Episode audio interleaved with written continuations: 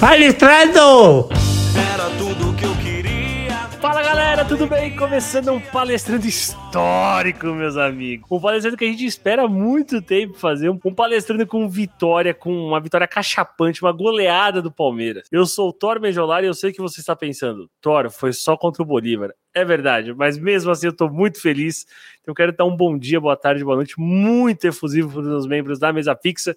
Fala aí, Robertão. Fala aí, Wesley, como é que vocês estão? Estão comemorando muito? Avante, palestrinos e palestrinas. Gostaria de deixar meus cumprimentos a você que nos ouve, a você, a nossos amigos da mesa fixa e da rotativa também. E eu queria pedir hoje para uma vinheta, para o Maurício soltar um aleluia que saiu. A zica acabou. Ronielson marcou com a camisa do Palmeiras. Boa noite, boa tarde, bom dia, palmeirense de todo o Brasil. Boa noite para meus amigos da mesa. Ah, eu tô feliz, né? Por mais que é contra o Bolívar, é sempre gostoso, né? Ganhar a zero independente, né? Claro que o adversário facilita, mas, mas o importante é, é, fazer o papel. Fez o papel, atropelou e vamos falar sobre isso hoje. Sou o Roberto Avelar. E os meus membros abençoados da mesa rotativa que foram premiados com este programa histórico. Como é que vocês estão, Roberto? Rafael Boruga e Thales. Boa noite, Thor. Boa noite, amigos da mesa, boa noite palmeirenses. É, eu, a gente tá feliz, né? Vitória sempre deixa a gente feliz, mas a gente tá aqui para tentar tirar um pouquinho da, da enganação desse. Não, não enganação, né? Mas desse resultado de 5 a 0 mostrar mesmo o que aconteceu no jogo, tentar debater com, mais, com a cabeça mais fria possível esse resultado de hoje. Opa, boa noite, pessoal. Boa noite, Thor, pessoal da mesa. Ativou o empolgou 5 a 0 no Bolívar. Brincadeiras à parte, né? É sempre bom. Fazia tempo que o Palmeiras não fazia mais de três, é, três gols no jogo. Nem lembrava qual era a sensação. Mas como disse o Buruga, não foi, não foi assim tão fácil o jogo, né? A gente vai analisar, vamos ver o que o Palmeiras apresentou na partida. É isso aí, galera. Eu acho que eu queria até começar com o que o Thales disse, brincadeiras à parte, porque é exatamente isso. Lógico que houve muita ironia aqui da minha parte nesse comemoração efusiva do 5 a 0 é, porque a gente sabe que o buraco é bem mais baixo. Mas a gente vai falar disso logo depois da vinheta. Maurício capricha. Opa. Palmeiras no campo de ataque, a bola foi solta pela esquerda. Rony entrou, vai fazer, bateu!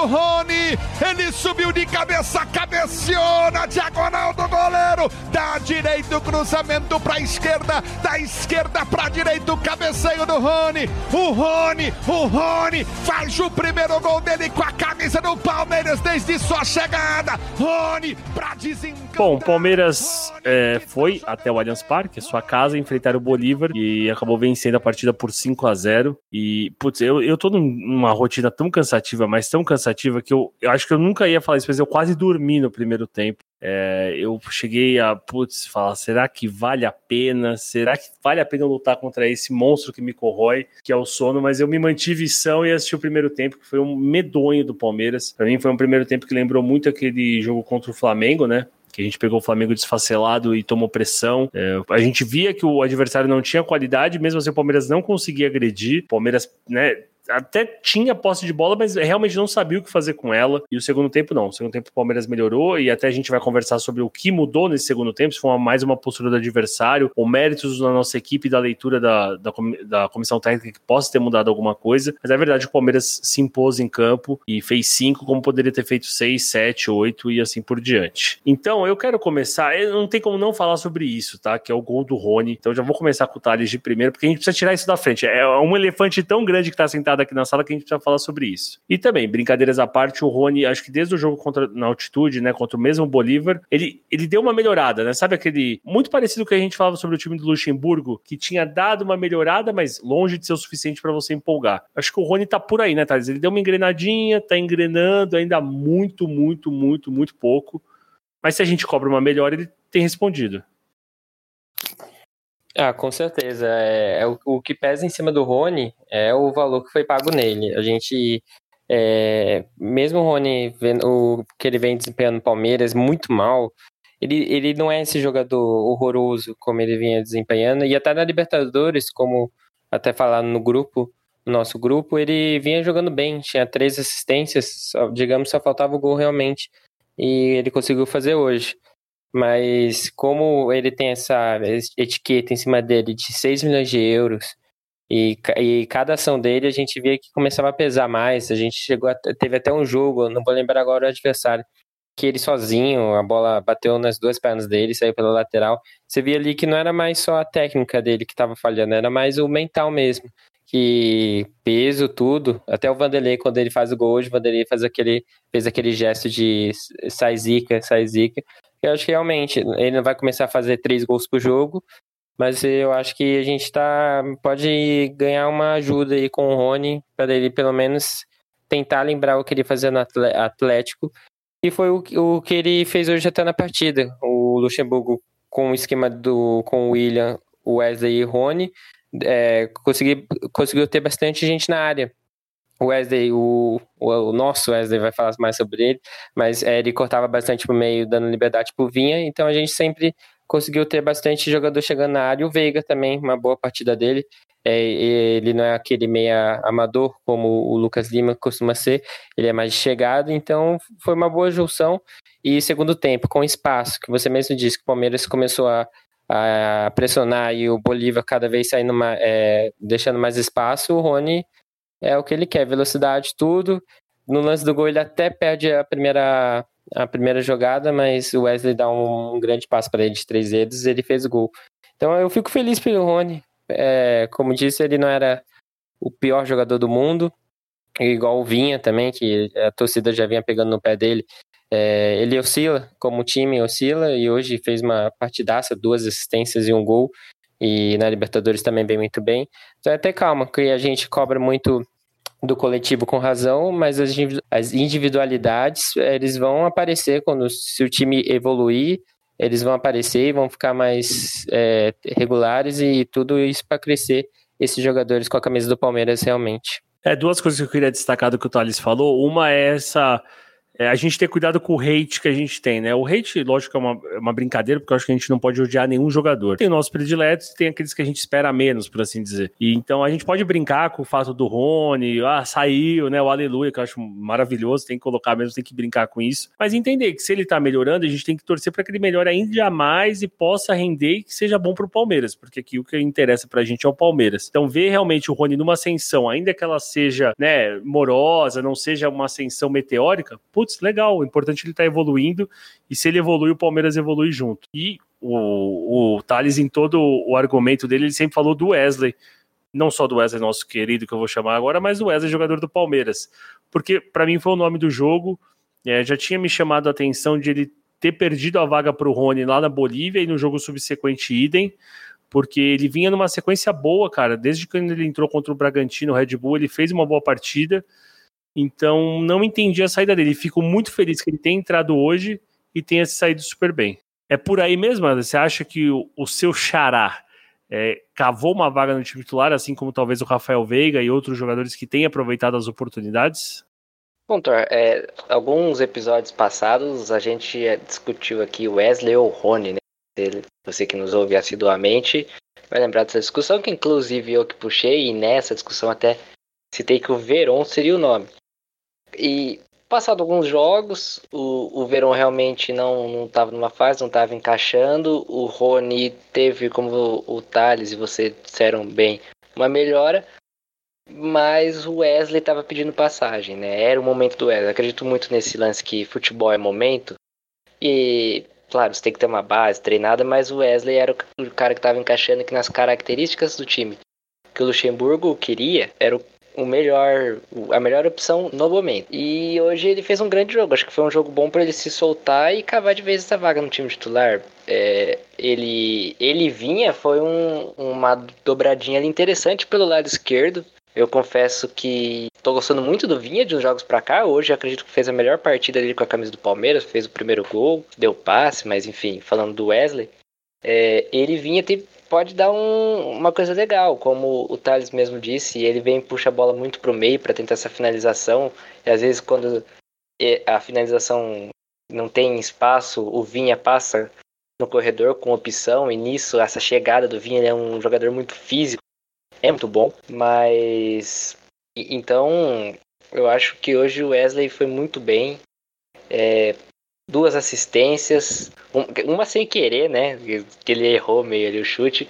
A outra foi um passe genial pro Rony, uma trivela muito bonita. E um gol, um golaço, um golaço, uma jogada característica de um ponta, né? Aqueles clássicos pontas. É o clássico não, né? Os pontas modernos que vêm, que jogam de com o pé, chamado pé invertido, que é para você vir pro meio e bater. Ele fez isso muito bem hoje. Um belo gol vem pedindo passagem. Acho que é o momento do Wesley, ele deve ser o titular. É, gostei, já adianto, que gostei da formação hoje com três, três atacantes. Acho que quando você pega um time mais fraco que dá espaço, é, ela pode ser, pode ser bem útil. Sigo aí, Wesley hoje eleito, né, pela, pela Comebol, pela, pela organizadora, não sei se é a Comebol, se é a Bridgestone, se é a Fox, mas ele foi eleito oficialmente o melhor jogador da partida, com, com todos os méritos, e vem, vem pedindo espaço e vem conquistando seu espaço. Concordo, Wesley. Assina embaixo. Acho que tem sido de grande valia essa descoberta aí do, do Wesley. Acho que não dá nem para colocar na conta do Luxemburgo, porque ele já vinha chamando bastante atenção é, no Vitória da Bahia. Mas eu, como talvez o maior crítico do Wesley na base, talvez nem ele saiba disso, mas o que eu criticava o Wesley na base era sacanagem. Eu fico assim, bem assustado e impressionado com, com a evolução desse moleque. E como eu disse, hates à parte a gente tem que torcer para a evolução de todos, porque a evolução de todos é a evolução do Palmeiras. Voruga, porque é o seguinte, é, eu Thor, gostei da partida do Patrick de Paula, achei que foi uma partida muito boa, é, talvez não do nível Patrick de Paula, mas é uma partida boa, jogou bem melhor que o Bruno Henrique, bem melhor que o Ramires e outros volantes que por ali passaram. Mas o Gabriel Menino, tanto nas partidas que me estranhou ele ter ganho o troféu de melhor jogador, porque desde que ele foi convocado, eu senti que ele deu uma. Não digo uma diminuída no futebol dele, porque isso é impossível, mas ele talvez não esteja apresentando o mesmo futebol que o levou até a seleção, com certeza. Eu queria saber de você o seguinte: será que a gente precisa se preocupar com o que está acontecendo com a dupla Patrick de Paulo Menino? Se não está acontecendo nada e o Patrick de Paula fez um bom jogo e o menino talvez nem tanto, qual que é a real situação de Patrick de Paulo e menino? Então, vamos, vamos por partes. Eu acho que a preocupação é. Voltando um pouquinho no nos programas anteriores, que foi numa, uma, numa mesa de segunda-feira que vocês comentaram, sobre um tweet de um rapaz que tinha falado que o Palmeiras estava perdendo tempo com o Luxemburgo. Eu não acho que esteja perdendo tempo porque não tem outro técnico disponível no mercado. Porém, se tem um ponto que o Palmeiras está perdendo tempo é na, no desenvolvimento desses jovens. Porque o Luxemburgo ele não desenvolve os jovens do Palmeiras. Isso é um fato. Ele bota para jogar tanto Wesley quanto Verón, quanto Patrick de Paula, quanto, quanto o menino, porém não tem um desenvolvimento dele ali. Você, você vê que os meninos não evoluem, não evoluem. Você vê que é tudo ali na, na, na base da experiência mesmo, do jogo. Porque você, não, eu, não, não sei se, se alguém vê, mas eu não vejo um dedo do técnico melhorando ele ali. Enfim, é, eu acho que esse ponto o Palmeiras está pecando. Agora, falando, falando dos meninos, eu acho que o Patrick de Paulo, num contexto geral, fez um bom jogo, muito mais pelo segundo tempo do que pelo primeiro tempo. No segundo tempo ele foi bem, ele, ele conseguiu sair, fazer a bola sair, ele marcou melhor. É, o, o time como um todo foi melhor, e isso, com certeza, quando o time inteiro joga bem, o desempenho individual vai melhor. E, e a recíproca é verdadeira. No primeiro tempo, o time inteiro foi horroroso. O time do Palmeiras foi horroroso. E o Patrick de Paula não fica fora disso. É, eu acho que eu não, não peguei, não consegui nem atrás desses dados. Eu acho que nem é uma informação difícil, mas a maioria dos passes dele foi para trás no primeiro tempo. É, é, ele não, não tava fazendo o jogo. O time do Palmeiras estava muito lento. Ele estava devagar, é, é, ele não estava acelerando o passe, não estava acelerando o jogo. E ele, nem o Bruno Henrique, nem, nem o Rafael Veiga, enfim, ninguém, nem o Marcos Rocha, que tem essa característica, nem o Vina também, que passa igual doido. É, ele nenhum deles estava acelerando o jogo. O time do Palmeiras estava marcável e, e, e, no, e, no, sistema defensivo a gente estava dando muito espaço. Tanto que o primeiro tempo mesmo o Palmeiras tendo saído ganhando, as, de, depois do gol, as melhores chances foram do, do Bolívar. Então tava, tava preocupante. A gente, putz, não é possível, o Lucha vai cair no vestiário hoje, não é possível. O jogo tá horrível, esse time do Bolívar é muito ruim. Enfim, chegou o segundo tempo mudou tudo. Ah, o time, o Roberto vai explicar depois até as mudanças, mas o time veio com diferente diferente e o coletivo melhorando, o Patrick cresceu junto com o time. E aí eu, eu acho que a nota dele fica entre ele um 6 e 7, mais pelo segundo tempo. O menino, eu realmente acho que ele não vem bem nos últimos jogos muito por conta disso que a gente que eu comentei no começo, da não evolução dele, do, do, da falta de capacidade do Luxemburgo fazer com que ele evolua. E além de tudo, ele foi escalado na lateral direita. Eu acho que assim, beleza, o Tite convocou ele na lateral direita. Convocou. Mas a gente tem um lateral direito reserva, que é bom, que é o Mike. Então, se, se é para colocar um lateral direito, coloca o Mike. Não, não, não é certo isso que o Luxemburgo fez. Além de, o, de você colocar um cara fora de posição, você você desprestigia o outro rapaz ali que tá treinando. Enfim, o Mike nunca deu mostra de que não seja um cara bom de grupo, que não treina. E aí o desempenho do, do, do Gabriel Menino não foi bom na lateral direita, não é a posição dele. Eu não gosto nem de ficar comentando quando o jogador tá, tá improvisado na, na, na, posição, mas não foi bom. No contexto geral, o desempenho do, do menino na lateral direita não foi bom. E eu, aí sim, eu volto minhas críticas ao, ao Luxemburgo é, por ter escalado errado e nos outros jogos, nos jogos anteriores, pela falta de desenvolvimento dos, dos jovens talentos que a gente tem, que são muitos. Concordo, Rafa. Subscrevo em sua opinião também. É, uma coisa assim que talvez eu não concorde tanto é a parte do Patrick de Paula. É, eu concordo com você que ele não deu passes para frente e até vai entrar na pergunta do Roberto, né? Que é a próxima para a gente saber o que o Palmeiras fez no segundo tempo. Eu tenho ainda e já afirmei isso em outros podcasts. Eu tenho dificuldade de entender o que o Palmeiras propõe a fazer. Eu realmente não sei se é para o Patrick de Paula fazer o time andar, se é para ele pôr velocidade, se é para ele tirar velocidade. Confesso, eu não sei. Sinceramente, eu tento olhar isso no jogo e não chego a conclusão nenhuma, porque assim, ah, hora entra o Bruno Henrique, que tem uma característica clara de né, dar passes mais de lado e para trás e atacar o espaço. Hora entra o Danilo, que é um cara que ele entrou e ele ficava taralho da vida, que ninguém dava opção na frente, ele só queria passar para frente.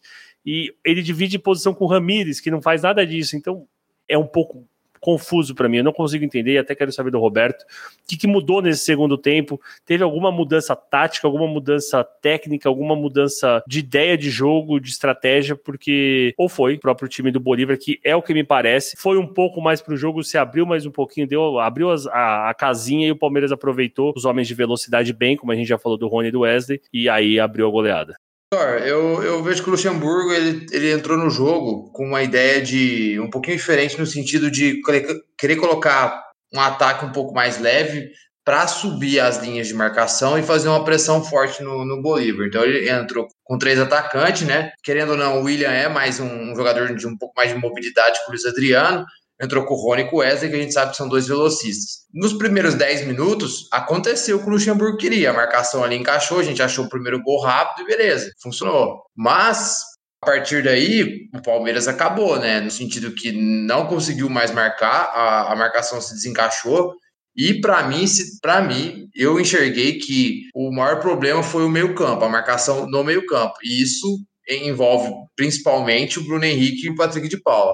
Achei que os dois estavam muito frouxos na marcação. Às vezes o Veiga, o Wesley, o pessoal saía para dar combate, eles não chegavam junto por trás.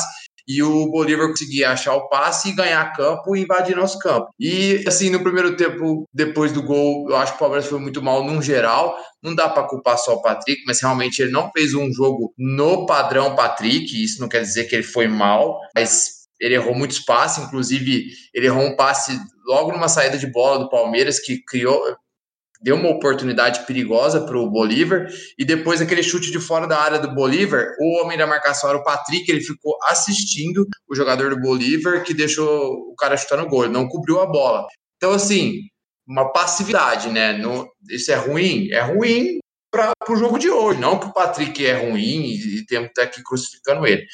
E o time inteiro foi assim, não foi só o Patrick, o Bruno Henrique também foi passivo, a zaga marcou mais longe, enfim, sobrou só para o pessoal da frente marcar, os caras achavam o passe e a gente começou a ser dominado, né? Depois equilibrou um pouco o jogo, mas ninguém fez nada, nem eles e nem a gente.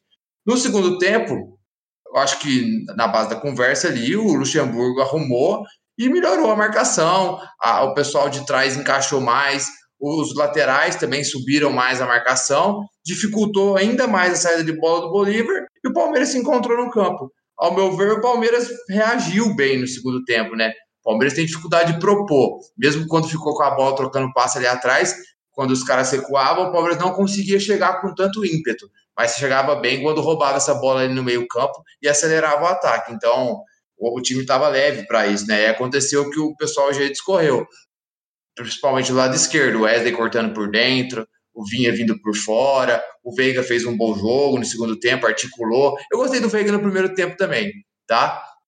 E, e gostei do William no primeiro tempo no sentido de movimentação e gestão de espaço. Obviamente, tecnicamente, ele não foi tão bem apesar do gol, né? É, e, e do Veiga. Agora, o homem do jogo realmente foi o Wesley, que no segundo tempo cresceu mais ainda, foi para dentro dos caras. Como todo mundo aí já falou, a gente conversou aqui até na mesa de segunda, eu também falei sobre isso, né? Por que, que ele tinha perdido a posição para o Verón, e sendo que o Verón também tinha que conquistar seu espaço gradativo. Então, no segundo tempo, o Palmeiras fez o que tinha que fazer, pegou o time mais fraco, pressionou lá em cima, roubou a bola, foi para dentro. Acho que aí fez o papel que tinha que fazer, na base do volume, da marcação forte. Mas realmente, Thor, é, no primeiro tempo ficou uma indefinição do que o Palmeiras queria, né? Talvez, eu acho que o Lucha queria essa pressão desde o começo do jogo, até pelo, pelo, pelas imagens na TV ali mostrando ele, pedindo para o time subir, e o time ficou moroso, só as linhas da frente que subiu, o meio campo deu espaço, e no segundo tempo ele acertou isso e conquistamos essa bela vitória aí. Acho que foi isso mesmo, Roberto, leitura perfeita. É o primeiro tempo realmente o Palmeiras bateu muita cabeça e muito pouca intensidade, o time né, moroso, vagabundo, como gosta de dizer meu pai. Mas aí no segundo tempo se achou e reagiu também. Concordo que o Palmeiras foi reativo, apesar de não necessariamente ter. Né, porque a gente fica, a gente fica com a impressão de que o Palmeiras foi para cima, que né, amassou os caras, mas na verdade eles saíram e o Palmeiras conseguiu reagir com qualidade. Mas agora eu vou pedir para o Maurício colocar uma vinhetinha porque vamos falar sobre essas mudanças constantes do time. É, parece que o, Lucha mu muda muito e a gente acaba nem sabendo qual é o time titular. A gente parece que tem o time titular na cabeça, mas depois de dois, três jogos esse time titular sobe e tem um outro time titular agora. E vamos falar se isso é bom ou não para o Palmeiras.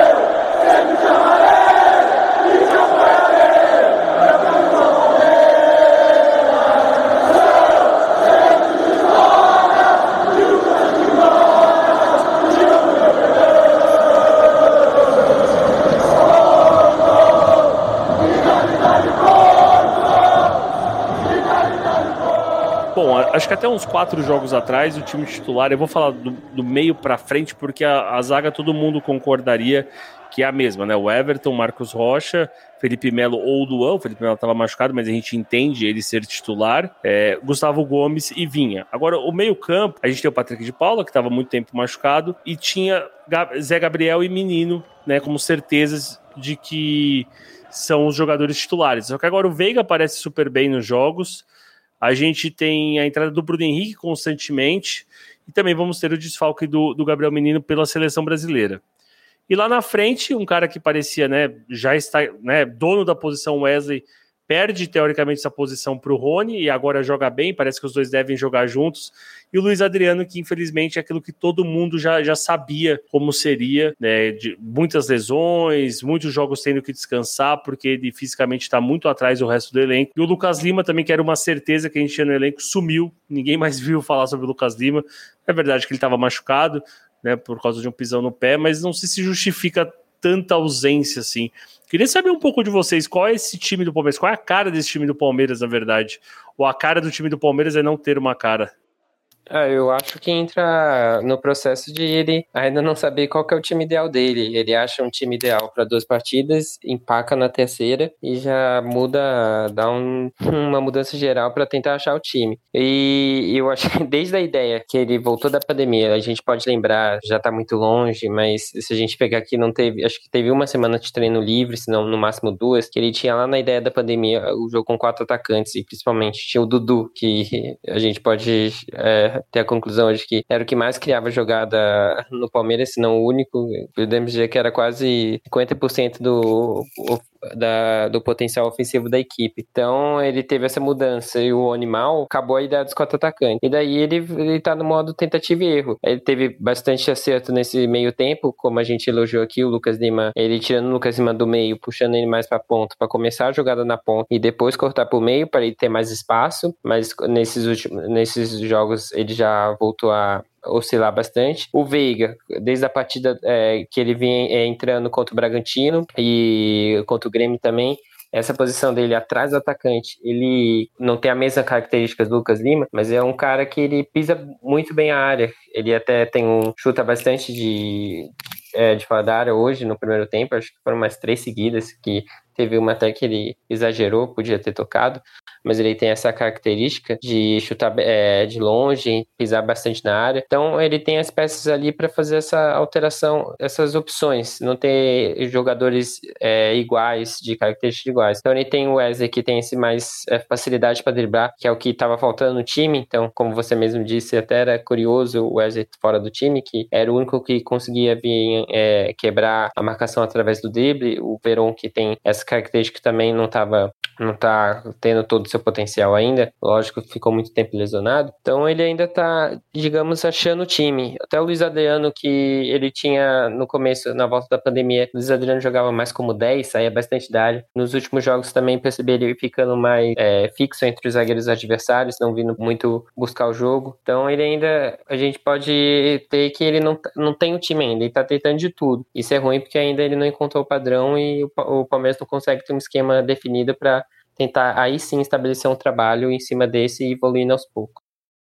É, então eu concordo com, com a sua afirmação de que o time, a cara do time é não ter uma cara. Eu entendo até o ponto do, do Thales, concordo, é, com referente é, a, maneira que ele expõe, né, do, do Luxo estar tentando, mas eu já não acredito que, que consiga. É, para mim o, ele não, não sabe mais o que fazer. Ele vai jogar, ele vai e hoje ele usou o jogo para testar jogadores, né? Testar o jogo porque ele tira o Zé Rafael que não vai jogar domingo, então não precisa poupar. Ele tira um menino que não vai jogar domingo também e depois vai sair para seleção, então não precisaria poupar. É, coloca e, e testa, testa jogadores, só que ele não muda esquema, né? Ele testa os jogadores no, no mesmo esquema, os dois pontos o, quando o Lucas Lima que está aberto, o meia é construtor. Hoje jogou com dois pontas mais agudos, é, mas o Wesley ainda corta bastante para o meio, embora não seja característica dele de construir pelo meio, ele corta para finalizar, mas ele acaba abrindo o corredor que o Vinha usou bem. Mas eu, eu, eu sinto que o Luxemburgo não sabe mais o que fazer. É, ele já testou todas as peças, é, hora ou outra dá certo. A gente cria uma esperança, bom, agora foi. Aí empata um jogo, empata outro, empata outro, e aí ele já tenta mudar de novo, então ele não tem convicção naquilo que ele tá fazendo. É, eu não vejo um trabalho, enfim, eu, eu acho que é, é, é, como a gente já falou das outras vezes, é tentativa e erro, é tentativa e erro. O time é extremamente mal treinado, então é, é, não, não consigo ver evolução assim. Eu tenho esperança de torcedor só porque não, não, vejo pontos que eu falo, pô, isso melhorou. Porque assim, esse ponto que eu falo, que a gente fala, isso melhorou, e aí outro ponto que a gente criticou tem uma leve melhora. A gente fala, ó, oh, isso aqui tá melhorando, mas esse ponto no próximo jogo vai piorar de novo, enfim. É, não sei. Eu acho que o, o, trabalho, eu já comentei até algumas vezes com vocês no grupo, é, eu acho que o trabalho chegou no teto. A capacidade do Luxo é essa, o time vai ser isso aí até o final, e a gente tem que se contentar com isso e, e acreditar que é possível ganhar alguma coisa jogando desse jeito, porque se melhorar eu acho que não vai, não. É, eu me permita concordar com o Rafa e com o Thales, mas não concordar 100% com os dois. Eu acho que tem que dar valor, porque o Thales falou, do Lucha tentar é, descobrir alguma coisa a todo momento. Acho muito legal, porque a gente já viu muitos técnicos que chegam, sentam em cima de uma cartilha pronta, então ah, 4, 2, 3, 1. É isso, e não interessa o que acontece, é 4, 2, 3, 1. Acho legal isso do Lucha de sempre estar tá ah, é o Zé de volante, vamos ver o que sai. É o Felipe Melo, entendeu? Sempre tentar tirar alguma coisa da cartola. Mas eu concordo com o Rafa que quando ele tira tanta coisa da cartola, começa a aparecer um pouco aleatoriedade, assim, sabe? Porque assim, eu não vejo uma lógica do, do Danilo ser o, o reserva do Patrick de Paula. Sendo que o Patrick de Paula é o único que de fato tem uma marcação forte no meio-campo e o Danilo não sabe fazer isso. E o Bruno Henrique ser o reserva imediato do Gabriel Menino. Sendo que o, o, Gabriel, o Gabriel Menino joga quase quase como um ala direito, assim, um meia pela direita, e o Bruno Henrique não tem qualidade para fazer isso. Então, são coisas assim que eles não se completam, sabe? Eles não, não, não se convergem em nenhum momento. E você sair do Wesley para um Veron, a gente pode falar, ah, são jogadores rápidos, mas não tem nada a ver uma coisa com a outra. O Wesley é um jogador de drible rápido, curto, mas que não é tão inteligente, talvez. E o Veron é um cara um pouco mais parecido neste momento com o Rony, com um cara de explosão, de velocidade, e entende? Eu às vezes acho que ele acaba trocando, mas sem saber o que está trocando, apenas por tentar acertar. Eu vou discordar bastante com a maioria do que vocês três falaram por uma seguinte questão. Para mim, o Luxemburgo achou o meio-campo titular dele. Para mim é evidente que é Patrick de Paulo, Gabriel Menino, Zé e Lucas Lima. E baseado no jogo de hoje, né, que o Flávio nos lembrou aqui no bastidores, né, que Lucas Lima, Zé e Gabriel Menino não podem jogar sábado. Se eles não podem jogar sábado, claramente até para um, adversário ser um pouco mais fraco, o Palmeiras praticamente já entrou classificado hoje né, no jogo, ele já chegou com meio campo que ele pensa que pode ser o ideal para sábado. É, então não acho que hoje foi tentativa e erro, eu acho que hoje foi realmente já pensando para frente. E o William de centroavante, porque o Luiz Adriano claramente não voltou 100% fisicamente, estava com dificuldade nos últimos jogos, então achei normal, achei interessante até poupar o Luiz, o Luiz Adriano hoje. E em relação ao Wesley barra Veron, eu acho que ele percebeu que o Wesley vive um, um momento melhor que o Veron, que o Verão tem que ser gradativo, igual a gente falou. E então, eu acho que hoje é assim, teve coerência, né? Analisando um todo. Porque ele vai voltar com esse meio-campo dele, ele vai voltar com o Luiz Adriano lá na frente. A gente sabe disso, porque é o time que teve talvez os melhores momentos, vamos dizer assim, né? Em relação a algumas peças se encaixarem ou não, tentando assim, eu também acho que talvez não se encaixa tanto, igual o Thor falou. Aí é onde eu concordo um pouco. Mas eu penso que ele deve imaginar assim, por exemplo, o Danilo. Ah, o Danilo realmente não é um homem de combate. Não é um primeiro volante, primeiro volante, assim, que segura mais, faz tanta cobertura. Só que fisicamente, ele é muito acima do Bruno Henrique, do Ramires, e ele tem um físico bom para poder fazer uma transição defensiva boa e poder cobrir espaços, né? Às vezes fica largado quando joga o Ramires ou o Bruno Henrique naquele, naquela posição. É, e o Bruno Henrique no lugar do Gabriel Menino, teve um jogo que eu falei lá contra o Santos, que eu disse que ah, o Bruno Henrique foi bem contra o Santos porque ele ficou ali naquele corredor central direito, que é onde o Bruno Henrique gosta de jogar, um pouquinho mais do lado direito, não como bem do lado direito e do lateral ali, mas entre o lado direito e o corredor central ali, naquele meio termo ali. Ele faz muito ali o bate e volta ali, é, durante o tempo ele tá em campo, né? Então acho que assim, ele pensa mais ou menos por aí, entendeu? E aí ele colocou hoje o, o Veiga mais centralizado, fazendo a, a, função do Zé Rafael, porque o Veiga tem, é, ele teoricamente ele consegue jogar ali como ponta construtor, na do Lucas Lima, e consegue jogar por dentro, foi onde ele, talvez a melhor fase dele lá no Atlético Paranaense, né? Então, acho que ele tentou ser coerente, se foi ou não, se o time é bem treinado ou não, para mim é outra história, mas para mim ele tem ali os desenhos configurados hoje na cabeça dele. Agora, para mim, ele tem que fazer esses mecanismos dos desenhos, as interações, os esquemas, cada vez mais funcionarem.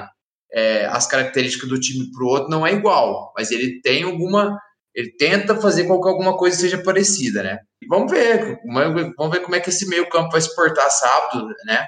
É, contra o Ceará, que é um time muito bem organizado. E, bom, espero que aos poucos né, as coisas vão melhorando, apesar de concordar que, aí eu concordo com o Boruga, que o time também é, realmente é mal treinado. Bom, é, sobrou a bucha para mim, né? Porque depois do, dos comentários tão elucidativos dos nossos colegas, ficou pouco para falar, mas eu sigo a linha deles, principalmente a do, do Thales, do, do Boruga ali no começo, onde o Luxemburgo ele não, não sabe né, o que quer. É, até concordo que é uma boa. Ele trocar o jogador, não ficar insistindo no erro, tentar achar alguma coisa, é, um, é uma das poucas coisas boas que dá para tirar desse Luxemburgo do Palmeiras. Pelo menos ele não se acomoda com o time titular e morre, morre abraçado nele ele vai mudando, vai encaixando. Às vezes isso acaba atrapalhando, porque ele, por exemplo, Wesley, que é um caso que começou a jogar bem, tirou para pôr o Veron, aí o Veron, o Veron não, o Rony, aí o Rony entra, faz um jogo ali mais ou menos, aí entra o Veron, aí sai, volta o Wesley, aí eu acho que ele acaba se perdendo, mas no caso do Lucas Lima, do Zé Rafael, o próprio Felipe Melo, eu acho que tentativa e erro dele acabou dando um resultado ok. E como eu disse, eu, eu vi o do, do Palmeiras muito jogando na base do adversário, né? Não sei se é estudar, chegava a estudar, porque às vezes minha corneta aí, que às vezes parecia que o Palmeiras não estudava o adversário, porque né, tomava lances de perigo que quem tivesse visto dois jogos do adversário sabia que estava fazendo, mas o Palmeiras, Palmeiras se baseava muito no contexto de cada jogo. Eu acho que isso, de certa forma, é bom, você tem que saber o que você vai enfrentar e saber explorar as dificuldades do seu time, mas acaba sendo ruim porque você vai rodando o jogador, você vai mudando estratégia, o time vai ficando sem cara, você não tem tempo para treinar, você não tem tempo para você só recupera, é um jogo para outro, e aí tem agora esses casos, lesão, convocação, é, é, suspensão por cartão, e você acaba desfigurando o time, né? Você acaba deixando o time sem cara e, e no modo aleatório. Isso acho que pode explicar um pouco essa sequência do Palmeiras empatar muito, porque o Palmeiras tem um time que é bom individualmente, você pode discutir, é o melhor elenco do Brasil, não. É um time maravilhoso? Talvez não, mas é um time bom individualmente. O Palmeiras tem boas peças, é inegável. E, e isso tem sustentado o trabalho do Luxemburgo principalmente sistema defensivo. Então, eu acho que ele apostou nisso, ele tem um sistema defensivo forte, ele vai mudando conforme o adversário, até uma hora que ele vai achar uma formação e beleza, ele tinha até achado. Mas o time voltou a ter uma oscilação para baixo, então ele já está mudando de novo. E nas mudanças de hoje, especificamente, eu acho que, como vocês falaram, ele está testando, porque vale lembrar que sábado não jogam Menino, Lucas Lima e Zé Rafael suspenso. E na rodada seguinte, contra o Botafogo, Botafogo não jogam Menino, o Everton, Gomes, Vinha. São, e é, são esses quatro que não jogam que vão estar servindo suas seleções nacionais. Tanto é que hoje ele mexeu na zaga também, né? Ele trocou a zaga ali, depois estava 4x0, 3x0, não me recordo, e então ele já tá. Hoje ele já pensou no futuro, aproveitando a fragilidade do adversário. Quase custou caro ali no primeiro tempo, mas no segundo tempo o time se encontrou em campo e deslanchou. Agora é aguardar os próximos episódios, porque, olha, é, a gente vai falar do Ceará antes, mas eu já estou bem preocupado com os jogos com Botafogo e São Paulo, que o Palmeiras vai ficar sem esses quatro jogadores que para mim são imprescindíveis no elenco hoje. Muito bom. Falamos aqui sobre as trocas do Luxemburgo, as constantes trocas e as nossas devidas opiniões. Vou pedir então para o Maurício soltar a vinhetinha para a gente falar sobre o futebol feminino, que tem coisas bem legais para serem ditas. O Palmeiras está numa sequência muito maneira, enfiou 4 a 0 no time de Osasco e tem mais para a gente falar. Futebol não é mulher, eu vou mostrar você, mané. Joga a bola no meu pé, joga a bola no meu pé, joga a bola Bom, aqui não somos todos nós que acompanhamos o futebol feminino, até porque os horários não são bons, a gente já bateu nisso, já falou muito sobre isso, como eles precisam mudar e se ajeitar um calendário de que da forma que, que, os jogos fiquem mais vendáveis, fiquem mais assistíveis, mas como o Thales e o Roberto vivem de futebol, eles sempre acham um tempinho para ver o futebol feminino. Queria saber um pouco deles o que esperar para essa próxima partida contra o Grêmio, Palmeiras que tem sido uma das sensações do campeonato e depois tem até uma coisa legal para falar sobre isso. Ah, então, o Palmeiras enfrenta o Grêmio amanhã, é, lá em Porto Alegre. E é uma boa oportunidade para a gente emendar a terceira vitória seguida. A gente veio de uma grande vitória contra o Santos, 2 a 1 no Allianz Parque, e agora essa vitória contra o Aldac. E aproveitar esse mau momento do Grêmio, que vem de três derrotas seguidas. Ele até vinha fazendo uma boa campanha na competição, tava, tava lá brigando lá em cima no grupo, junto com o Palmeiras, aquele, é, é, Havaí junto com esses times, mas essas três derrotas seguidas deu uma segurada no Grêmio, então aproveitar esse momento difícil dele, é, delas para tentar chegar a essa terceira vitória seguida, que seria importante para o Palmeiras aí sim ficar, é, fincar a pé nos oito classificados e tentar buscar ainda mais subir na, na tabela para alcançar a parte de cima da classificação ali. Estou 100% de acordo com o Thales. É uma oportunidade ótima do Palmeiras praticamente é, se consolidar de vez, né? Porque se ganhar do Grêmio amanhã, o Grêmio é o oitavo colocado, né? Classifica oito para a segunda fase. Se ganhar amanhã, o Palmeiras vai a 26 e se afasta do Grêmio, que tem 18, né? Então já abre aí uma gordurinha para poder dar, dar segmento aí no campeonato e conseguir a classificação para a próxima fase. Muito legal. E para quem não sabe, eu participo da Supercopa Desimpedidos é, e todos os times têm uma menina, né? Tem uma mulher jogando. E a menina do time do Cruzeiro, que foi quem o meu time enfrentou, meu time é o Internacional de Porto Alegre, Bada aí, vamos tentar copar e trazer o título pro Sul. É, era a Aline Calandrini, que é comentarista né, de futebol e ex-jogadora é, da seleção e de vários outros clubes brasileiros. E a gente estava conversando sobre justamente futebol feminino e principalmente do projeto do Palmeiras, que eu falei que é o que eu mais acompanho. E ela falou que é um projeto que vai render ótimos frutos para o Palmeiras. É, ela falou que hoje, hoje não tá falando nem daqui a alguns anos. Hoje ela só vê o Corinthians e o Havaí Kinderman, talvez um pouco à frente. Acha que, é, sobretudo nos anos subsequentes, o Palmeiras tem tudo para se manter na elite e brigar assim lá em cima em todos os campeonatos que for disputar. Então a gente fica muito feliz, né, que alguém que acompanha, que vive a modalidade, tem essa visão de um projeto nosso. É motivo de orgulho, acho que para qualquer palmeirense saber que o Palmeiras está super bem representado e que pode sim brigar lá em cima até nessa, nessa temporada mesmo. É, pensando que o time feminino tenha começado só há dois dois anos, né? O Palmeiras disputou a, a Série B do Brasileirão ano passado e agora tá disputando a Série A. E ela até comentou, eu falei assim: ah, eu acho muito legal tal, mas eu queria muito que o Palmeiras jogasse em São Paulo, é, no Allianz Parque, porque eu, né, a gente colocou o tapete justamente para isso, para poder ter jogo. Ela falou: não, eu concordo, mas você sabia que as meninas gostam de ficar lá? Elas preferem ficar em Vinhedo, elas gostam de lá. Então, uma coisa que eu não esperava, uma curiosidade. A gente torce para que o futebol feminino possa crescer e que o Palmeiras possa, né? Eu sei que pode parecer um pouco oportunista da minha, da minha parte, mas que possa aproveitar ainda que o campeonato não tem tanta, tanta não é tão organizado para criar uma dinastia, para ganhar vários títulos e depois a gente poder falar ah, quem tem mais tem 10, quem tem mais tem 20, tem 30, e poder jogar na cara dos rivais. Certo? Porque começou o Campeonato Brasileiro Sub-20, o Palmeiras aí com muitas caras novas, não tá tão assim forte como vinha antes, mas é normal, porque o Palmeiras sempre começa o sub, seu Sub-20 com jogadores bem abaixo da idade, bem abaixo da idade, justamente para eles poderem crescer e despontar. E já que eu falei que o Campeonato Brasileiro Sub-20 começou, não só começou, como tem clássico. O Palmeiras enfrenta o Esporte Clube Corinthians Paulista, a mando do Corinthians, a gente não sabe ao certo onde é o jogo, mas o mando é do Corinthians. E a primeira prova de fogo para esses meninos, como eu falei, são meninos novos, né? A gente pensa sub-20, a gente já pensa na nossa cabeça, ah, 19, 20 anos, mas o Palmeiras tem muita gente com 17, 18, é, todos é, advindos da categoria sub-17. Inclusive, tem até um dos meninos que chama bastante atenção, que é o Juan, filho do Narciso, zagueiro do Santos. Quem lembra do Narciso que tomou um raio, lembra? Foi atingido por um raio no jogo do Santos. Teve alguns outros problemas de saúde bem graves, graças a Deus está bem. E o filho dele assinou o primeiro contrato profissional com o Palmeiras. A gente teve outros jogadores também assinando. E o que, que dá para esperar desse Palmeiras e Corinthians aí, Robertão?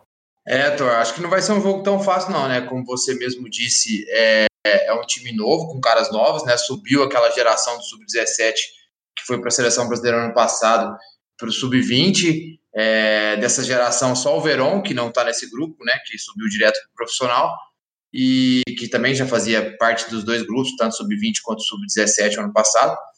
E foi o Palmeiras oscilou né, nos dois primeiros jogos, fez um jogo médio contra o Goiás no sentido geral, porque o primeiro tempo foi mais moroso, mas o segundo tempo o Palmeiras se impôs, apesar de ter tomado dois gols, foi dois gols de pênalti, mas conseguiu mesmo com o gol no final ganhar do Goiás.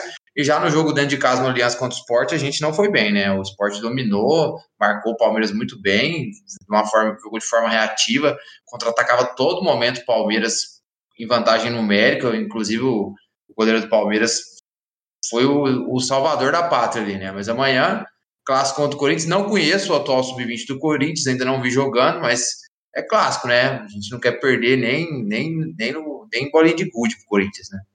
É isso aí, molecada Molecada, entre com sangue nos olhos, porque clássico é clássico e vice-versa.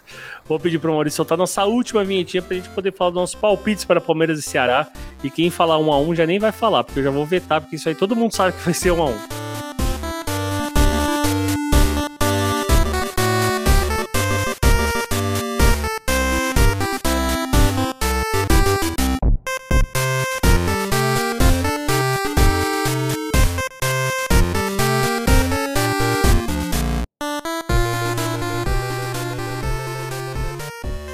No pique, galera. Começando pelo Rafael Boruga.